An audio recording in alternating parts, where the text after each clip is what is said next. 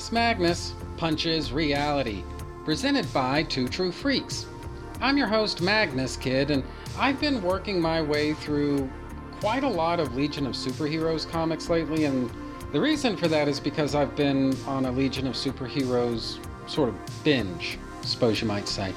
But specifically, you know, not just any Legion of Superheroes comics, specifically, I've been honestly, I've been obsessing a little bit over the Legion of Superheroes uh, Five Years Later series. And the reason for that is, you know, I honestly don't know if I've talked about, like, specifically what it is about Five Years Later that has sort of captured my interest. I may have touched on it last year when I was in uh, yet another Legion of Superheroes mood. And I was releasing a bunch of episodes of Trennis Magnus Jabs Reality. Uh, in part about the Legion. I mean, I talked about other things in those Trennis Magnus Jabs reality episodes, but there were quite a few that were about the Legion of Superheroes. And I think that the reason that I gravitate towards this so much, this as opposed to, say, other iterations of the Legion, is because there's a wider story that's being told here. Whereas in Legion of Superheroes Volume 3 with Paul Levitz and well, honestly, a kind of a shit ton of other artists. I get the idea that Levitz was basically going from one story to the next, to the next, to the next, but he wasn't necessarily telling. He didn't have a a, a bigger agenda in mind, you know. Whereas, damn it, man, you know whether you love these five years later comics or not, there is a bigger agenda that's going on here, and so as a result of all of that, I don't know why, but there's just this is this is just what what does it for me. And honestly, I think there's a lot to be said sometimes for stories where the characters face true adversity, you know? In volume 3, yeah, there was adversity. Yeah, there were supervillains running around causing trouble. Yeah, there were there there could be a lot of friction between one legionnaire and another, but generally speaking, things were working pretty smoothly in Volume 3. Whereas here in Volume 4, the shit has hit the fan several times over by the time of issue number 1, and so as a result, the Legion are now pitted against, I think, real, true adversity. And so, to me, it's just, it is, or at least it can be, a little bit more of a dramatic story if you talk about how the characters come back from all of that. Does that make sense? So, anyway, uh, don't really want to drag things out, uh, out here too much because uh, I, I just want to get straight to business. This is Legion of Superheroes Volume 4, Number 7. Cover date is May 1990. Writers are The Giff, which is to say Keith Giffen, Tom Bierbaum, Mary Bierbaum, and Al Gordon. Penciler is The Giff, inker is Al Gordon, colorist is Tom McCraw. Letterer is Todd Klein. Editor is Michael Urey. Story synopsis is as follows Cosmic Boy and Mordru have dinner together while the other Legionnaires have been captured by Mordru's forces and imprisoned in the dungeon. As they discuss the issue of releasing Missa, the White Witch, Mordru accidentally reveals that he also has Rond Vidar held captive as well. Cosmic Boy smartly makes a move to regain the two former Legionnaires. Meanwhile, Laurel Gand crashes into Mordru's headquarters like a boss, and in short order, she and Vrykos, which is to say Mordru's minion, take turns kicking the stuffings out of each other. Back in the garden, Mordru can do nothing but relent because Cosmic Boy has the upper hand in the negotiations and they both know it. So, the Legionnaires walk out of Mordru's headquarters with Missa and Rond in tow. Elsewhere, Celeste Rockfish, Bounty, and Devlin follow Element Lad's orders to go to Wynoth in search of Roxxas. To be continued. Although I'm not really sure when, at least, I'm going to be continuing this because I'm not saying that I'm fed up with the Legion, I'm sick of it, I never want to hold another Legion comic, but I think by the time I finish recording the episode that you're listening to right now, I'm thinking that I'm probably gonna have had my fill of the Legion by now, and probably will want to talk about something else. So I'm not saying that I'll never talk about the Legion of Superheroes ever again. On the contrary, I guarantee you that I will. I just don't specifically know when that's to be. So, but what I can say is that I love, love, fucking love this cover because it's, I think it, it's representative of what this story is, right? It's basically, uh, it's a, a, picture of of uh, Missa. She's in what looks to be the just decimated remains of Mordru's dungeon. There's a little bit of blood pooled up on the ground. Uh, a lot of stuff has just been smashed to pieces, and she's sitting there, kind of hunched against a support column in the dungeon, and a lot of stuff's been knocked over, broken, kicked aside, split in half, or whatever else. Place is covered in blood, and there you've got Missa, like I say, sort of crouched against the support column, and she is just a broken woman. Uh, she's honestly, this is one of those things that I think is better left to the imagination. What exactly did Missa experience when she was in Mordru's clutches? This is one of those things that I think it works better if we don't know about because honestly, my imagination, uh, when it comes to just what it is that Missa has had to endure the entire time that she's been, in effect, Mordru's prisoner. I mean, he can call her a wife as much as he wants, but she's really been more like a prisoner. My imagination is gonna already go to some darker places than anything that you may want to put on a comic book page. And so, as a result of all of that, I think it actually works better if you don't know exactly what it is that happened to her. Now, content wise, I find it kind of interesting that there's not a Comics Code stamp on on uh, the cover of issue number seven. And as I'm glancing through the other covers that have come in this series, I'm not seeing a, a Comics Code stamp on any of them so far either. Working backwards here, but so far, not a single Comics Code stamp. And so this is you know, in the late 80s, DC had what they called the mature readers line. And for that time, you know, I actually I think there is some know, accuracy perhaps in calling DC's mature readers comics actually mature readers comics because these days it seems like if comic book creators want to be edgy their way of doing so is to have a lot of rape and gore and all this other shit on a on a comic book page. And for me, if you want to call something mature readers, it's not enough just to have like graphic and kind of explicit content in your uh, in your comics. To me, what you want is basically tackling stuff that, let's face it, you're never ever gonna see in an Archie comic book. You know, and that seemed to be the rule of thumb by which DC was operating, that or something similar to it, seemed to be the rule by which DC was operating with their mature readers line back at least in the late 80s and early 90s. Now, thereafter, you know, that's when the problems start, but at least before the problems, that seemed to be generally the guidelines that DC was working with.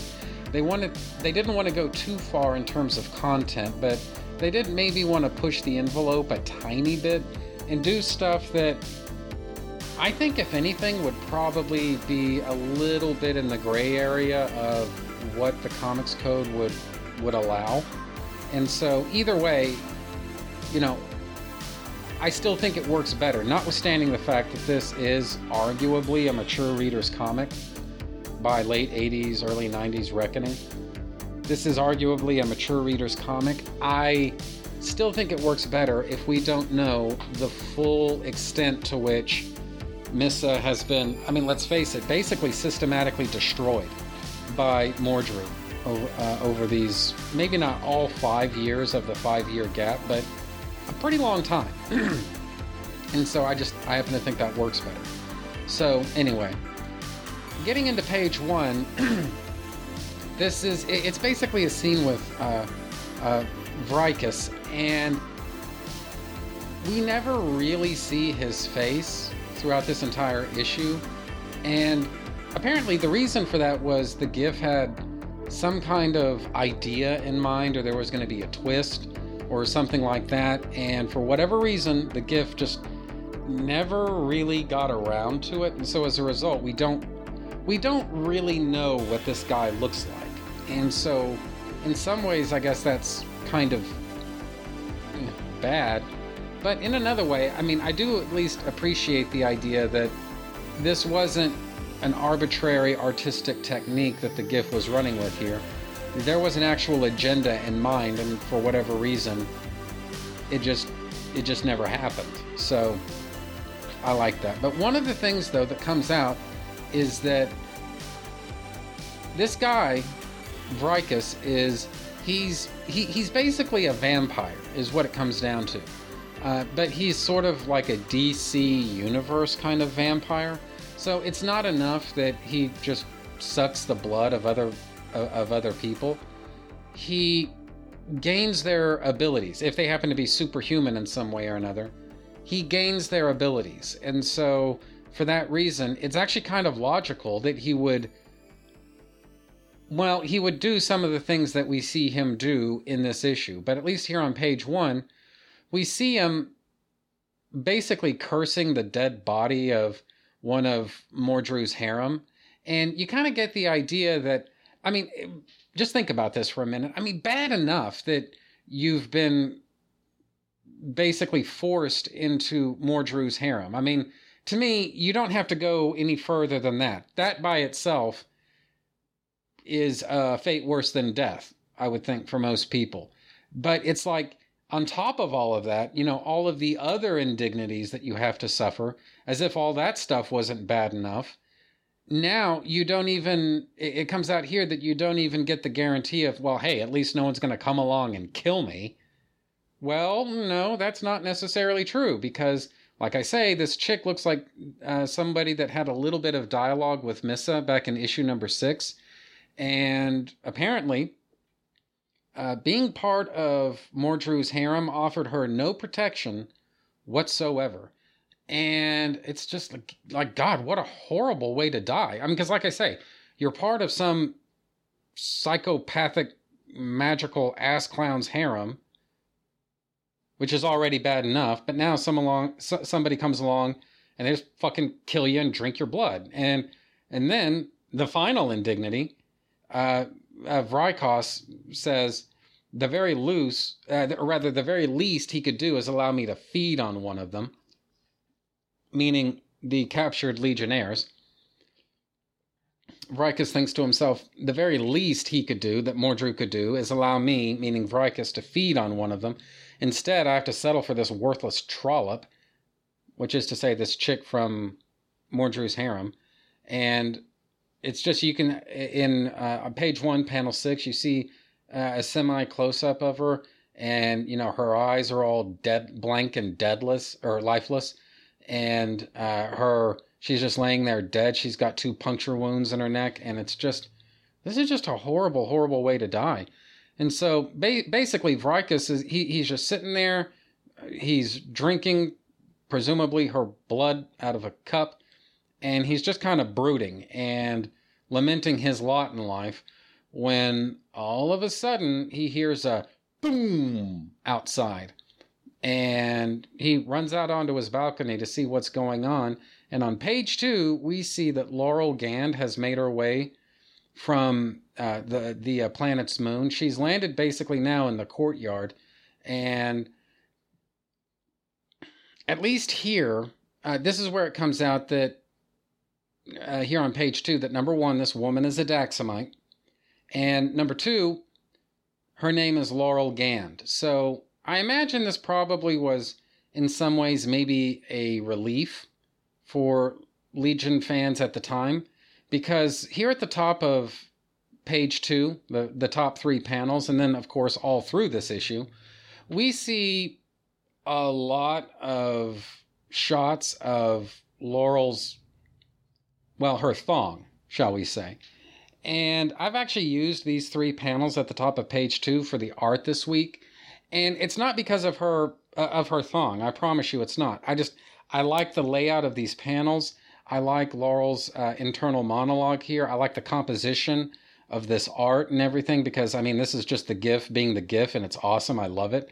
It's really not because of the butt cheeks because I, I really don't like the fact that I'm having sort of butt cheeks art two weeks in a row here, or at least two episodes in a row uh, w- with these shows. But it's that's just sort of the way that things worked out.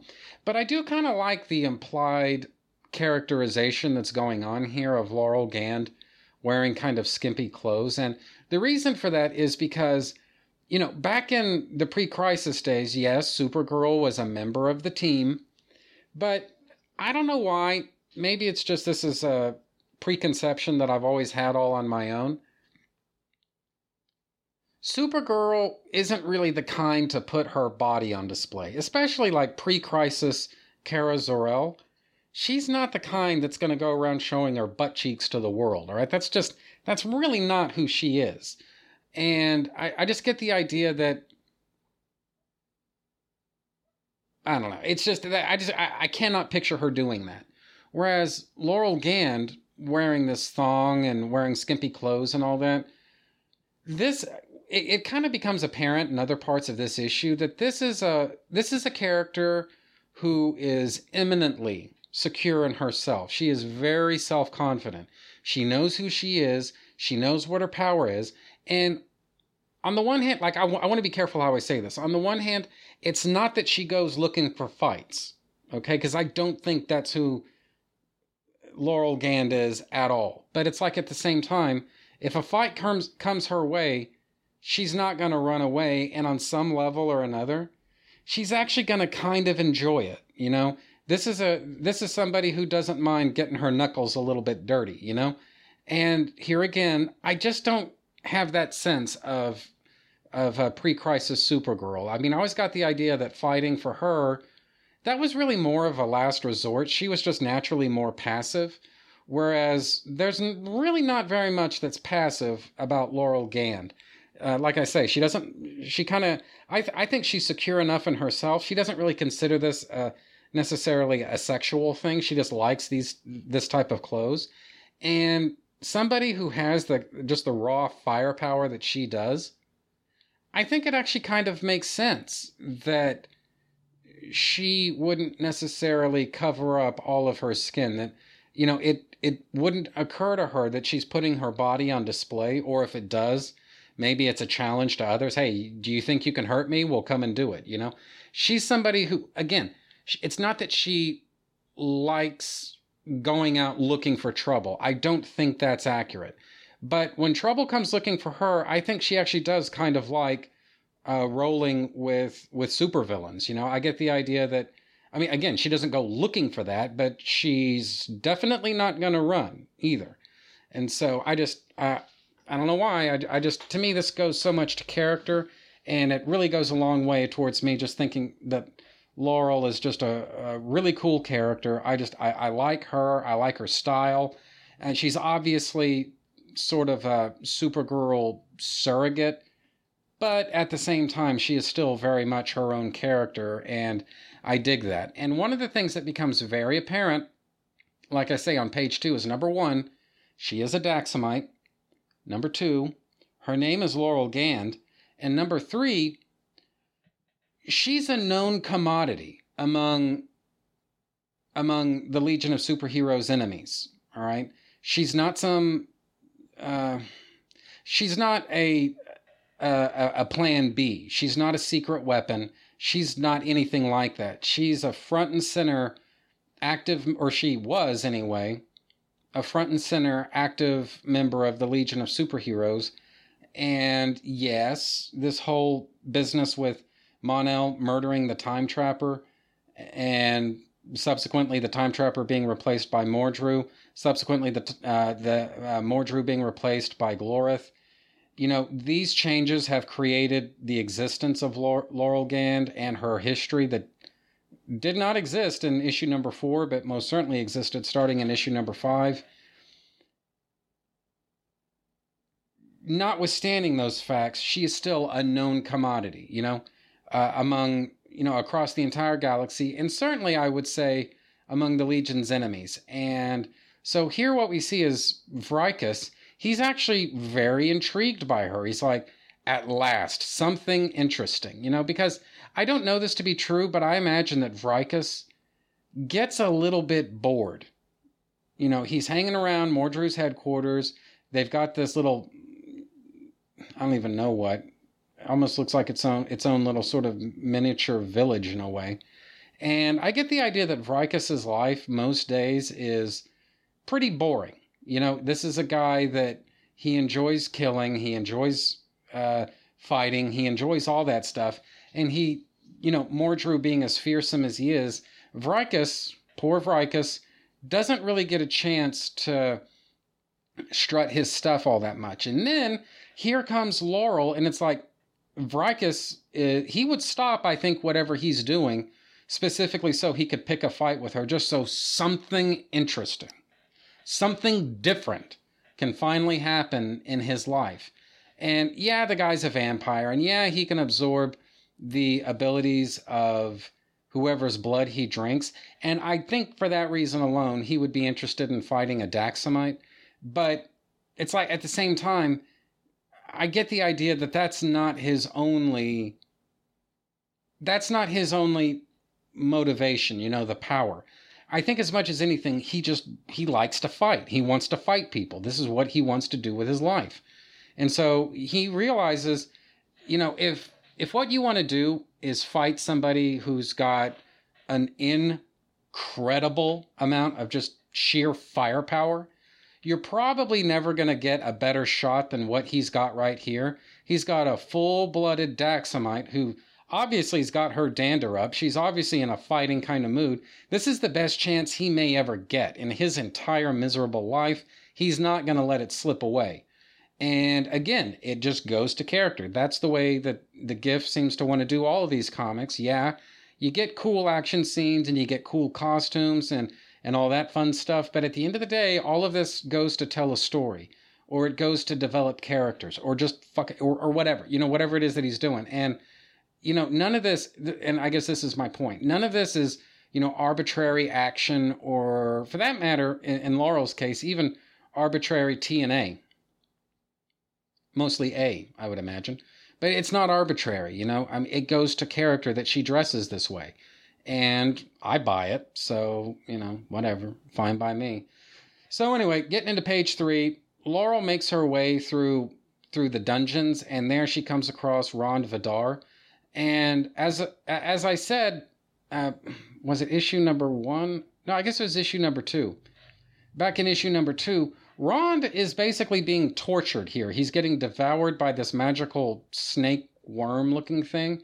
His uh, magic will automatically regenerate Rond's body, and then the magical snake worm looking thing will devour him again and again and again and again. And, you know, Laurel sees that and you can you can just imagine just how horrifying that would be. Vrykes chooses that moment to get the drop on her. He kicks her into the snake pit. And Laurel vaporizes the magical snake worm looking thing with her heat vision. And after that, this is on page four, after that, the fight's on. Uh, knocks Laurel through a wall. On page five, Laurel, uh, you can tell this is, again, it's not that she. It, it's not that she goes looking for trouble, but I get the idea Laurel kind of likes to fight too. You know, she likes using her power. You know, she's strong, she's confident, and on some level, I mean, she's very well aware of the peril that the Legionnaires are facing right now. She's very well aware of the the danger of this moment, the stakes and everything. But in this moment, she has to fight Vrykes, and so knowing that, I think I think she kind of enjoys that, you know. And again, it's just God, it's just such good character development. Anyway, but uh, moving right along, this is on page five. She knocks Vrykes through a wall, and from there they take turns, you know, just beating the tar out of each other. You know, uh, she she kicks him around for a while, then then he kicks her around for a while.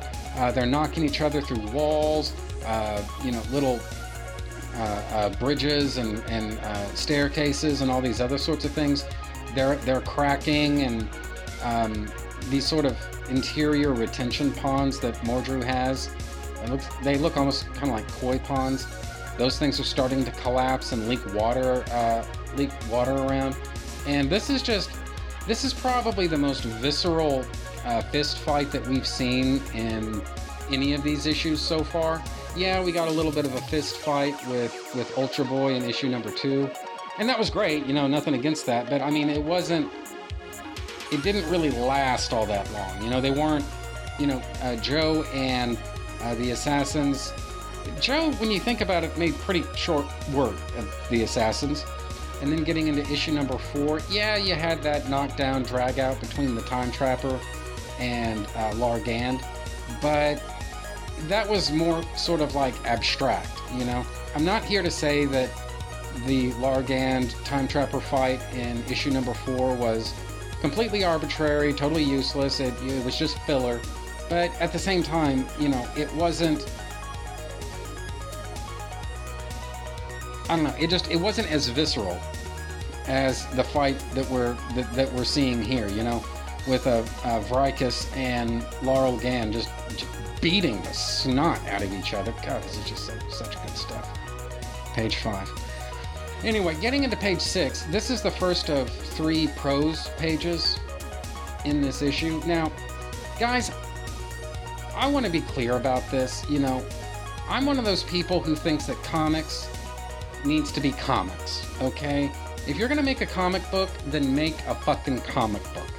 All right? Uh, it, it it usually annoys the crap out of me when some some writer decides that he's gonna make some or all or part or whatever of his comic book into prose. All right, this is a visual med- uh, medium, shit stain, and you you need to stick with telling your story visually as much as textually. And usually that's just about the way I look at it. But number one, it's only three pages. Number two, it's not even really three pages if you think about it. I mean, it's basically it's like three half pages. So n- number one, it's just like by volume, I can roll with it, you know. So there's that. Number two, this is actually really well written prose. Uh, this is by Tom and Mary Bierbaum, and there's some art on the page. There's uh, that little Mordru symbol at, in the top right. There's another Mor, uh, Mordru symbol in the lower right.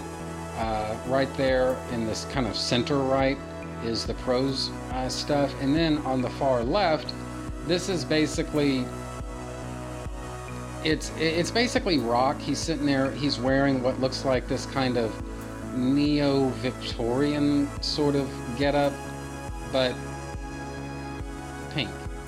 And it's like, what the fuck am I even looking at? And it's like, of course, Mordru's gonna force Rock to to dress like this. Uh, it, yeah. There's, I don't know. It it's it's just good. Now I will say that this is some kind of weird anatomy that we're seeing here. Normally, I don't think it's my business, and, and by here I mean page six. Normally, I don't think it's my business to criticize the Giff on this, that, or the other thing, but this is just this is kind of weird. That basically what we're seeing here, it's Rokk's head, and it's like, what the fuck am I even looking at? I mean, if you just if you just glance at it and you don't pay too much attention to what you're to what you're seeing, um, I guess it doesn't look so strange. But when you really start paying attention to it, I mean, if you have a, if you're in the if you're listening to this in a place where you you can look at a reflection of yourself, go ahead and do it. And for most people, what you'll see is that your eyes kind of sort of line up with your ears, right? They're going to be not maybe not exactly centered with one another, but they're going to be generally lined up pretty close to one another, right? For most people.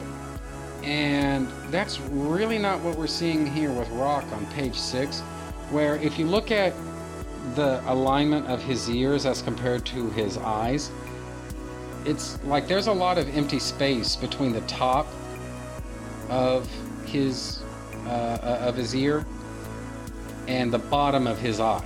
Right now, like I say, usually they line up with one another fairly well. Not always, but it's like I mean, it's not exactly necessarily like perfect, but they're going to be pretty close, like I say.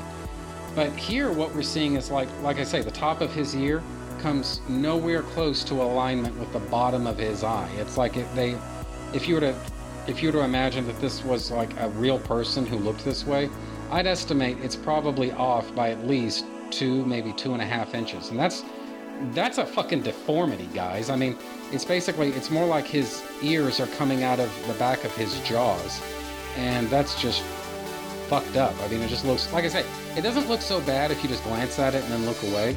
But if you study it a little bit, yeah, this is kind of weird looking. I mean, it, it's almost like he's got ears coming out of his neck or or gills coming out of his neck or something. I don't I don't even know what. So it's just it's really weird looking. So here we see that even the Giff is only mortal. So anyway, the point of it is though, this is really well written prose, and like I say, it doesn't really drag itself out that long. And this is actual prose. I mean, you could almost picture this as a section of like legit novel, you know, and so know, it just I like it. It just works really well. So elsewhere, this is getting into uh, uh, pages seven and then going forward from there. The other Legionnaires, uh, they've come to. They're in their dungeons, and they none of them completely understand like what the hell just happened to them. And what you realize is it's actually the noise of the battle between uh, Laurel and Vrykos. That's actually what what's uh, woken them up in their rooms, and so they're wondering what the hell happened. Hold on, wait, what the hell am I wearing? What the hell is going on here? and so they basically regroup with uh, with each other. Chameleon Boy, Ultra Boy, they join force, uh, forces with, uh, with, with Kono. Um, all of them they, they reacquire Furball, and they no sooner join forces and regroup with with each other than right here on page nine. The, uh, the, fight between Laurel and Vrykos uh, basically spills over into their cell and I, I just I kind of like this moment. Um, a chameleon boy says, "Laurel, Laurel are you all right?" And just conversationally as anything, she says, "Oh, I'm fine. Uh, how uh, how are you guys doing?" And I don't know why, but again, it just goes to character. It's like, yeah, she's getting kicked around a lot here, but like I say, there's a there's a part of her that kind of enjoys the fact that she's she's in a fight with somebody who who can take just about everything that she can possibly dish out. And so, anyway, I just I I like this, and then I, you know, the character development that we're that that we're seeing here uh, on page nine is that the the Legionnaires very much have a sort of all for one, one for all type of way of uh, uh, doing things. And so that's what we see, page 9, panel 5. Chameleon Boy says, Buddy, when you fight one of us, you fight all of us. And Laurel basically calls him off and, and says, No, I want a piece of this guy all on my own. And here's Kono, kind of, again, going into that all for one, one for all thing, where she she basically takes uh, straight out of the room, right? Uh, she basically shifts his mask and uh, drops him into the. Well, base, it looks like she drops him down several stories, uh, several stories down in like a dungeon or something. I don't know. Anyway, so needless to say, that's probably the most aggravating thing that's happened to uh, all day long because he was really enjoying the fight with Laurel and he didn't necessarily want to stop. So he basically decides, okay, you know what, fuck it. I guess I'm done fighting the Daxamite, at least for right now. Uh, obviously, these people are attempting an escape, and so I need to go find the Green Lantern, which is to say Rond Vidar, and uh, make sure he at least stays where he's supposed to stay. And getting into page 11, we're starting to get it's again, it's never made specific what exactly it was that was done to Missa by Mordru. And I think this is one of those times when ambiguity really is your friend because your imagination, the reader's imagination, is always going to conjure up something that's so much worse than anything that you could possibly imagine. So leaving it vague, or at least vague enough, to me, that's just so much more effective drama. So, but here on page 11, this is basically Missa sort of asserting herself, saying, damn him, meaning, meaning Mordru, damn him, I was a legionnaire. A legionnaire! And you get the idea, if it, as if it wasn't clear already, you get the idea this has def, this whole experience has definitely taken its toll on Missa. So, anyway, Getting into page 12, this is the second of the three, uh, the, the uh, second of the three uh, prose pages. This conversation between uh, uh, between Cosmic Boy and Mordru, and basically what's going on here is they're negotiating, and I'm I'm when I was talking about the last prose page, I said that this worked for me. Here we start getting into why this works for me. You know, number one, Cosmic Boy is a natural leader in a way that, yeah, the Legion has had a bunch of different leaders. But, you know, the reality of the situation is some people are called to lead and some people are not called to lead. And Rokk is the kind of guy that leadership, he he just kind of assumes it about himself not a not from a standpoint of arrogance or anything like that he just takes the lead. And he's the type of charismatic person that I could see even Superboy taking orders from.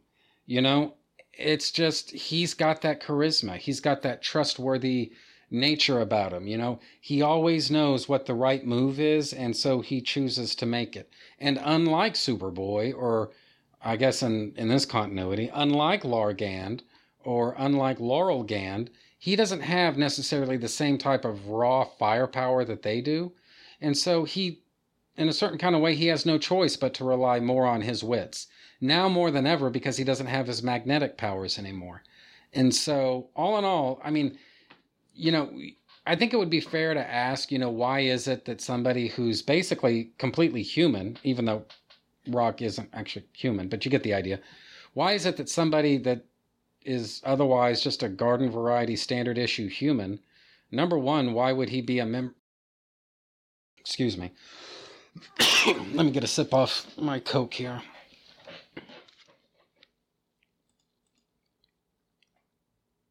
And whatever. I mean, I've been sitting here talking now for over half an hour. I think it's probably just about time for a little miniature break, anyways.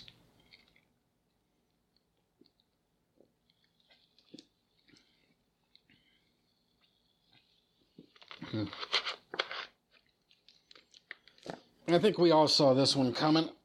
I'm going to take a drag off of uh, my e-cig too.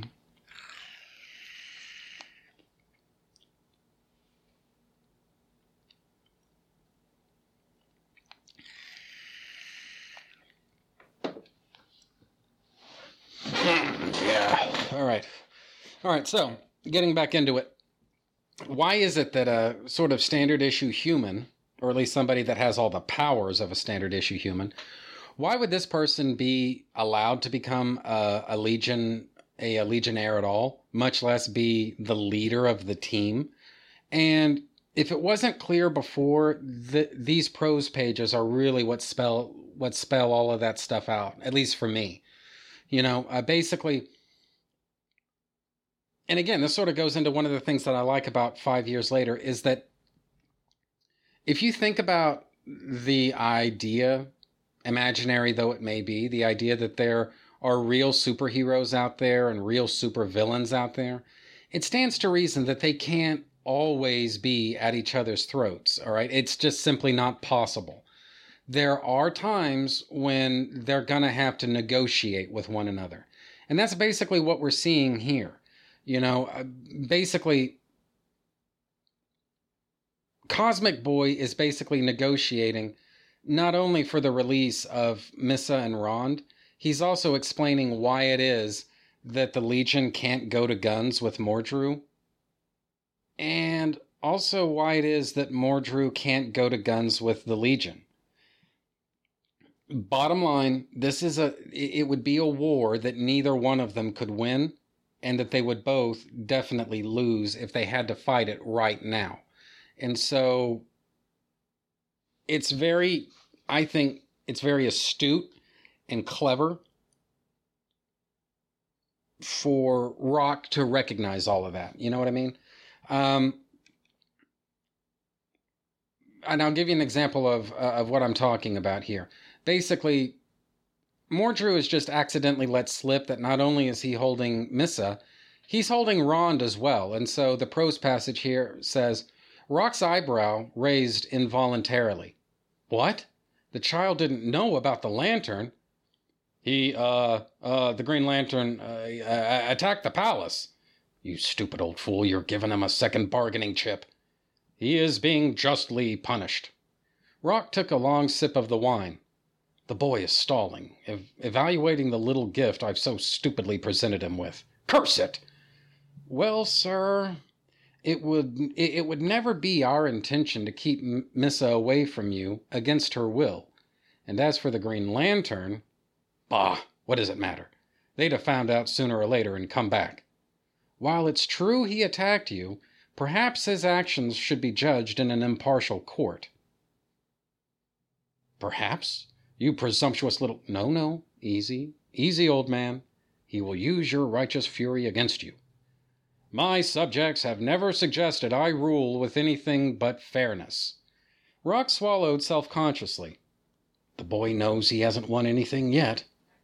Well, sir, for a great leader, it's not enough to simply not abuse your power. You must avoid the appearance of such an abuse. Meaning what? Rokk swirled the, the wine uh, around in his glass and stared to the side. Meaning, if the rest of the free world saw you serving as judge, jury, and executioner of your acknowledged enemies, you could find yourself facing, well, damn it. He has figured it out. In other words, you have to watch your actions, sir, or you will provide every ex legionnaire and every free world with reason to rise up against you. Damnation! I've underestimated him again. I cannot control the actions of others, my friend, but I am prepared to defend myself. Rokk carefully chewed the last of his meat. Can you afford to provoke an all out attack now, sir? Are you ready for that? Mordru pushed himself away from the table. Let's retire to the garden, shall we? And again, I mean, this is just. One of the th- guys, I'm not trying to, you know, blow smoke up my own ass or anything like that or tell you guys how awesome I am. But guys, I'm going to be honest with you. One of the things that I do, I think really well, is negotiate, right? And the art of negotiation, it really comes down to you getting what you want while the other person gets what they want, right? That's what a negotiation is supposed to be.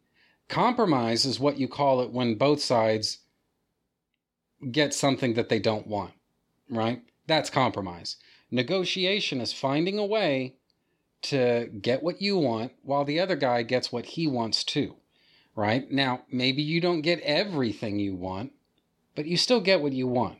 And maybe the other guy doesn't get everything that he wants, but he still gets what he wants. And that's what a negotiation is supposed to be, right?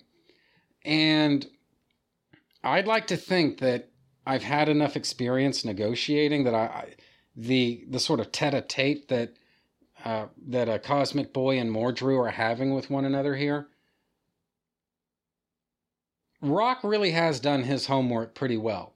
He knows what the local politics uh, in Mordru's sector are really like, and he knows enough to know that Mordru's position is a lot more precarious than it actually looks. He needs time. And so he's facing a very crucial vulnerability right now. That gives Rokk the negotiating power to not demand. We need to be careful because you don't really want to make demands of Mordru.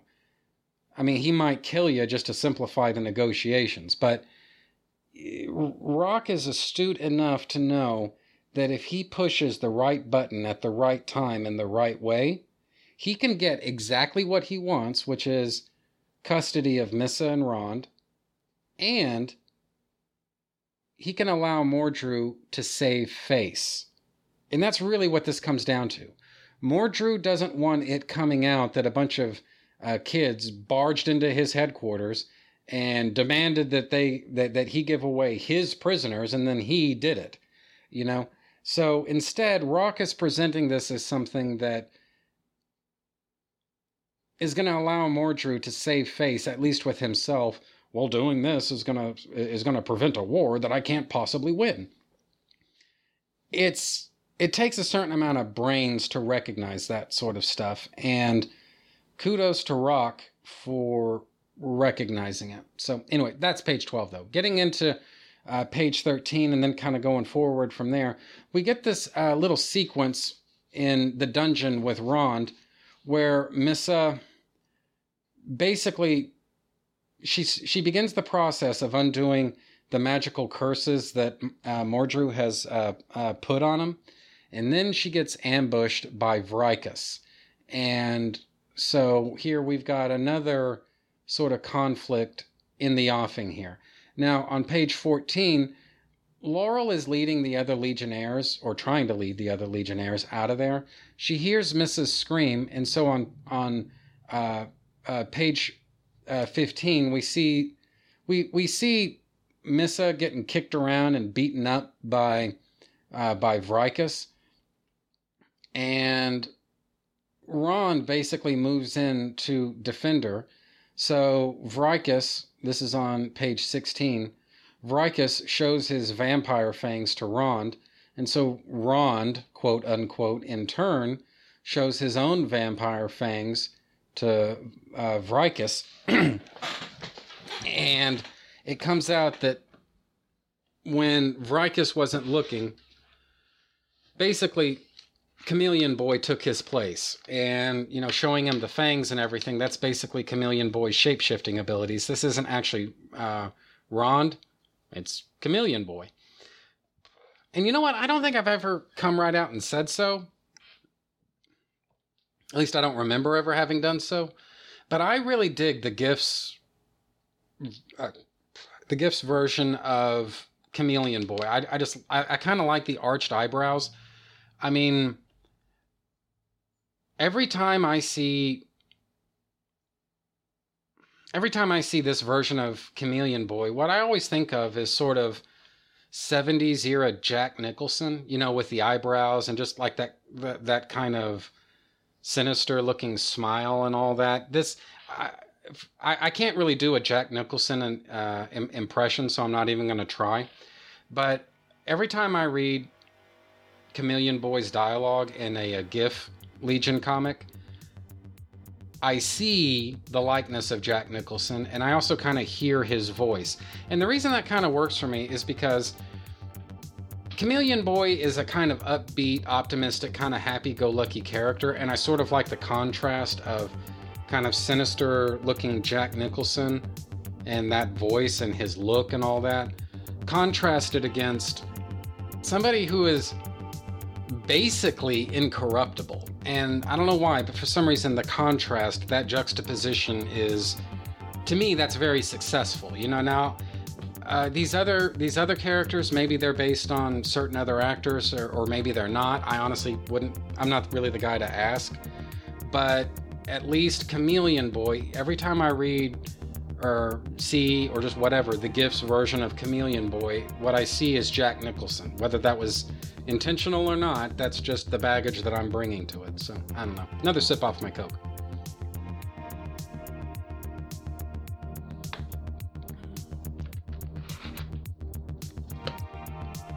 And another drag off my e-cig.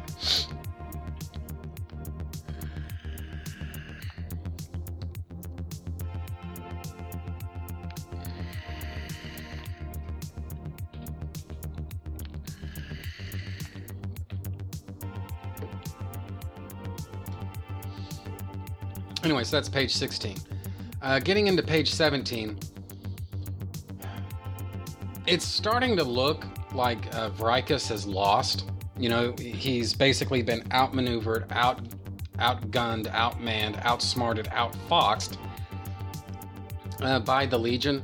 So he decides that now's the time to make his move. He swoops in on on Missa, and basically he's doing the old "I've got a hostage, you guys get back." You know, I'll I'll kill her. I'm not I'm not fucking around here. And so I guess he kind of forgot who he's dealing with um, because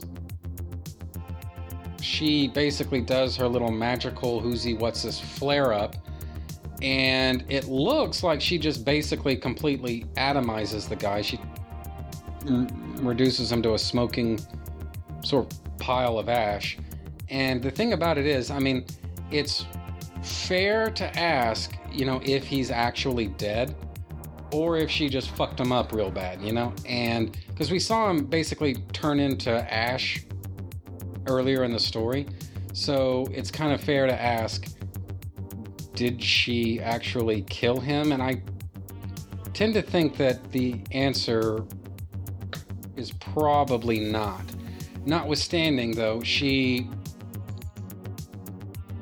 she's definitely very upset about what's not just not not what's just happened to her, although that too, but just at this point, uh, the life that she's had here, and all of the torment, abuse, and just horrible experiences that she's had to endure.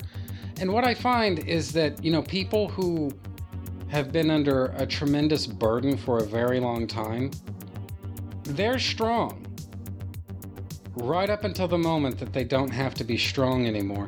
And that is when they fall to pieces. And that's what we see here on page 18. She's screaming and she just she can't stop screaming. It's like the weight of all this stuff is finally set in for her. She's safe now. She doesn't have to be strong anymore. And so this is the moment when she falls completely apart. And I don't know why. This is just, it's very real. It's very persuasive. I buy this. So anyway, that's that's page 18. Getting into page 19, this is basically the last of the prose pages and Cosmic Boy secures the release both of of uh, Rond and of Missa, and I don't know. It's just again, I, there's really not a whole lot I can add to this that I didn't already say before, other than you know, Cosmic Boy definitely deserves to be the leader of this team. There's no mystery to it after you read these prose pages. That's well, that's for sure. Elsewhere, um, in orbit above uh, uh, uh, above Trom, this is basically a Legion spaceship. It's uh, it, it's it's got uh, Jan Arrah, Celeste Rockfish, uh, Devlin, and Bounty all on board, and they've decided that, or I say they, Jan has decided that they're going to uh, Winath, and that's where they're gonna that's where they're to start their their pursuit of Roxxas. So that's that stuff.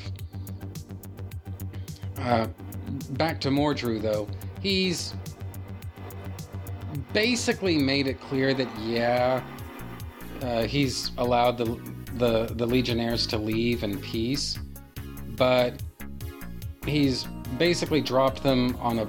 He calls it gross, gross, gross not sure what this is, G R O C Z, which he says is days away from civilization, even for a Daxamite. So basically, yeah, he let him go, but he can't resist fucking with him either. So anyway, so that's that. And the page closes closes out with Mordru's internal monologue. You know, it's kind of a variation on "We'll meet again," and all of that. So anyway, and so that's that's basically that. And as always, I just I, I dig this issue, I dig this story, I dig dig these comics, dig this art, dig all of this. And in some ways, the behind the scenes bullshit that was happening with the five years later Legion comic, in some ways, that truly is unfortunate. But there are instances, I think, where that resulted in a better comic than we might have gotten otherwise. And so, I don't know. Who's who's to say? But what I will say is that I am I, I do intend, or at least I do hope, I'm able to go at least as far as issue number 24 with this series. Now, that's not going to be starting up, I don't think, anytime soon. Um, honestly, issue number seven right here, this seems like as good a place as any to. This seems like as good a place as any to, at least for the time being, uh, put a pin in the five years later Legion and maybe start moving on to some other stuff going forward. And will. I don't know. I mean, I'm, I'm definitely planning to come back to this at some point. I just don't know when that's going to be. But uh, the reason I say that now looks like it's a pretty decent time to stop is uh, issues number 8 and number 9, and then number 11. These issues are all fill in, and so fill in issues, I mean, and so the story doesn't get a- advanced that much in those issues anyway. And so, like I say, this may actually be a pretty good time to stop. So, but what I will say is that the um, it is kind of interesting to me that we get a story that began in Legion number one. It continues all the way up to uh, Legion number three, gets put on pause in Legion number four, gets put on pause again in Legion number five, gets picked back up in Legion number six as though nothing happened. And then I guess you could say that the first phase of the story that gets told in the five years later Legion it's it, it, depending on how you look at it, it either gets wound up in issue number seven, or it starts getting wound up in issue number seven. So I don't know. It's it, it's all in how, how how you look at it. Uh, there there are a few more things that still need to be done. You know, a few more.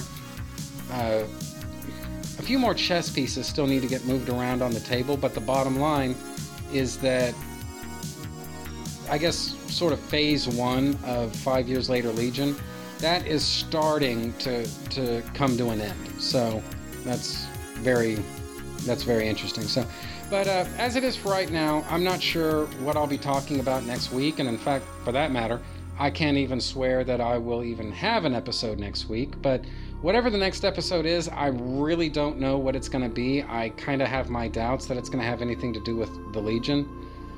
So yeah, I don't know if that's a good thing or what, but you know, that's that's just kind of what I'm thinking is going to happen here. When I come back, whenever that might be, not sure what I'm going to be talking about. I just know that it's probably not going to be Legion of Superheroes. So that I think is pretty much it for me for this time. So bye everybody. I'll see you next time.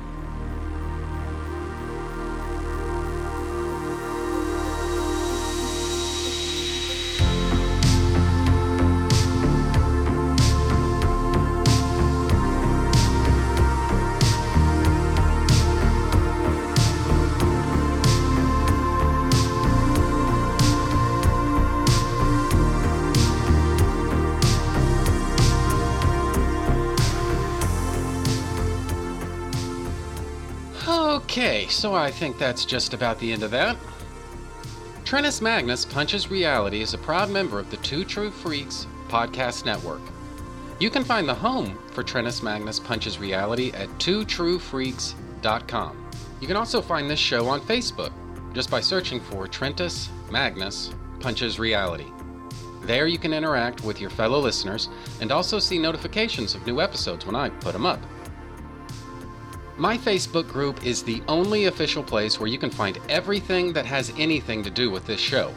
The reason for that is because I despise Twitter. Pretty much everything about Twitter sucks. So, join the Facebook group today. Speaking of Facebook, you can friend me just by searching for Trentus Magnus, which is spelled T R E N T U S M A G N U S. You can email me and my parole officer at trentusmagnus at gmail.com. But remember, all feedback and correspondence emailed to me will be read on mic unless you request otherwise. So, if your email isn't intended for public consumption, don't forget to say so.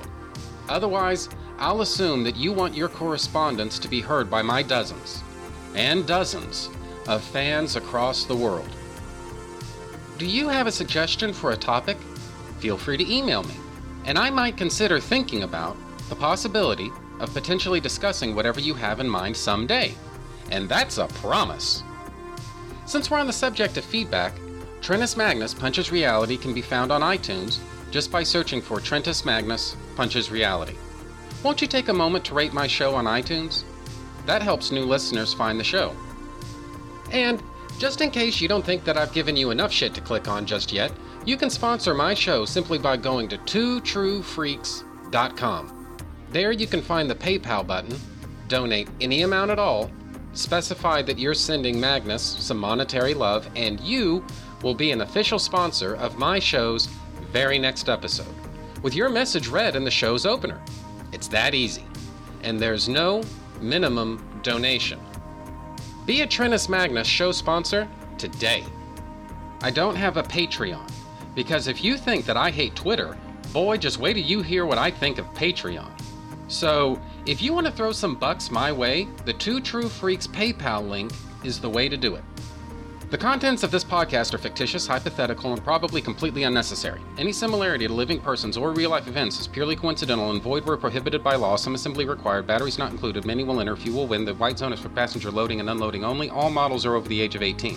Trentus Magnus Punches Reality is a Magnus Media Enterprises Limited production in association with Demonsecore of Milan, Italy.